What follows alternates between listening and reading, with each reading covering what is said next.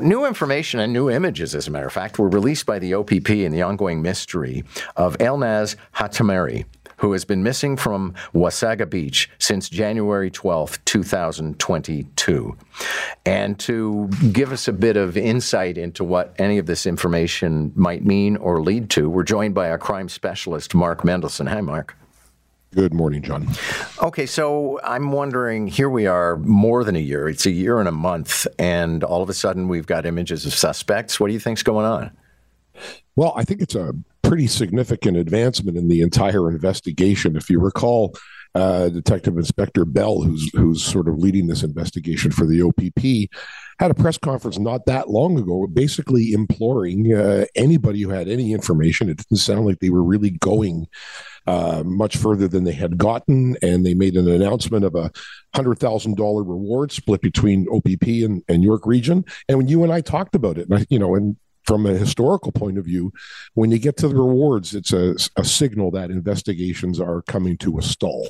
Um, and then all of a sudden, this yesterday. And let's be fair, the, these are really good quality security Yeah. Uh, you know, so, so, often we see them and they're blurry.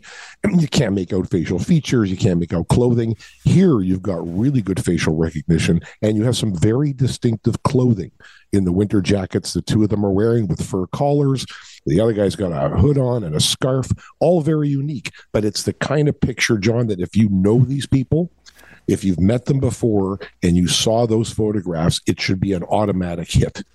That's it. I mean, they're they're that clear, and they've gone as far as to say that they are the suspects in the kidnapping at Wasaga Beach. In other words, they were part of the group that went into the home with quasi police regalia on and a, a fake uh, arrest warrant and, and, and, abducted this young woman uh, from the home that she was hiding in from her former boyfriend.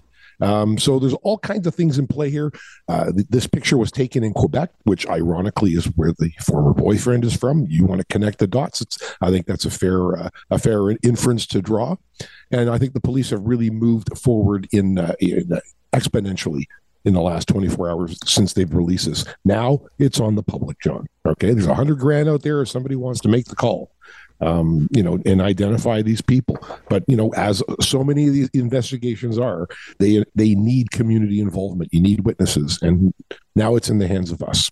I wanted to ask you about another case because uh, this story broke just in the last 24 hours, and I need to know more about what police handling of guns is because we have a detective constable who parked his vehicle at Sherway Gardens and somebody stole his gun. So, what is gun p- protocol for a police officer? Do they take them home? Well, the vast majority of them do not take them home. But when I when I came on, you had an option. Um, we didn't have the same storage laws as you know per the criminal code as, as there, there is now, and some took them home, some didn't. I had kids; I didn't really feel comfortable having the gun anywhere in there. I don't like guns, anyways, John. To be quite honest with you, um, but in this case, this this officer is off duty.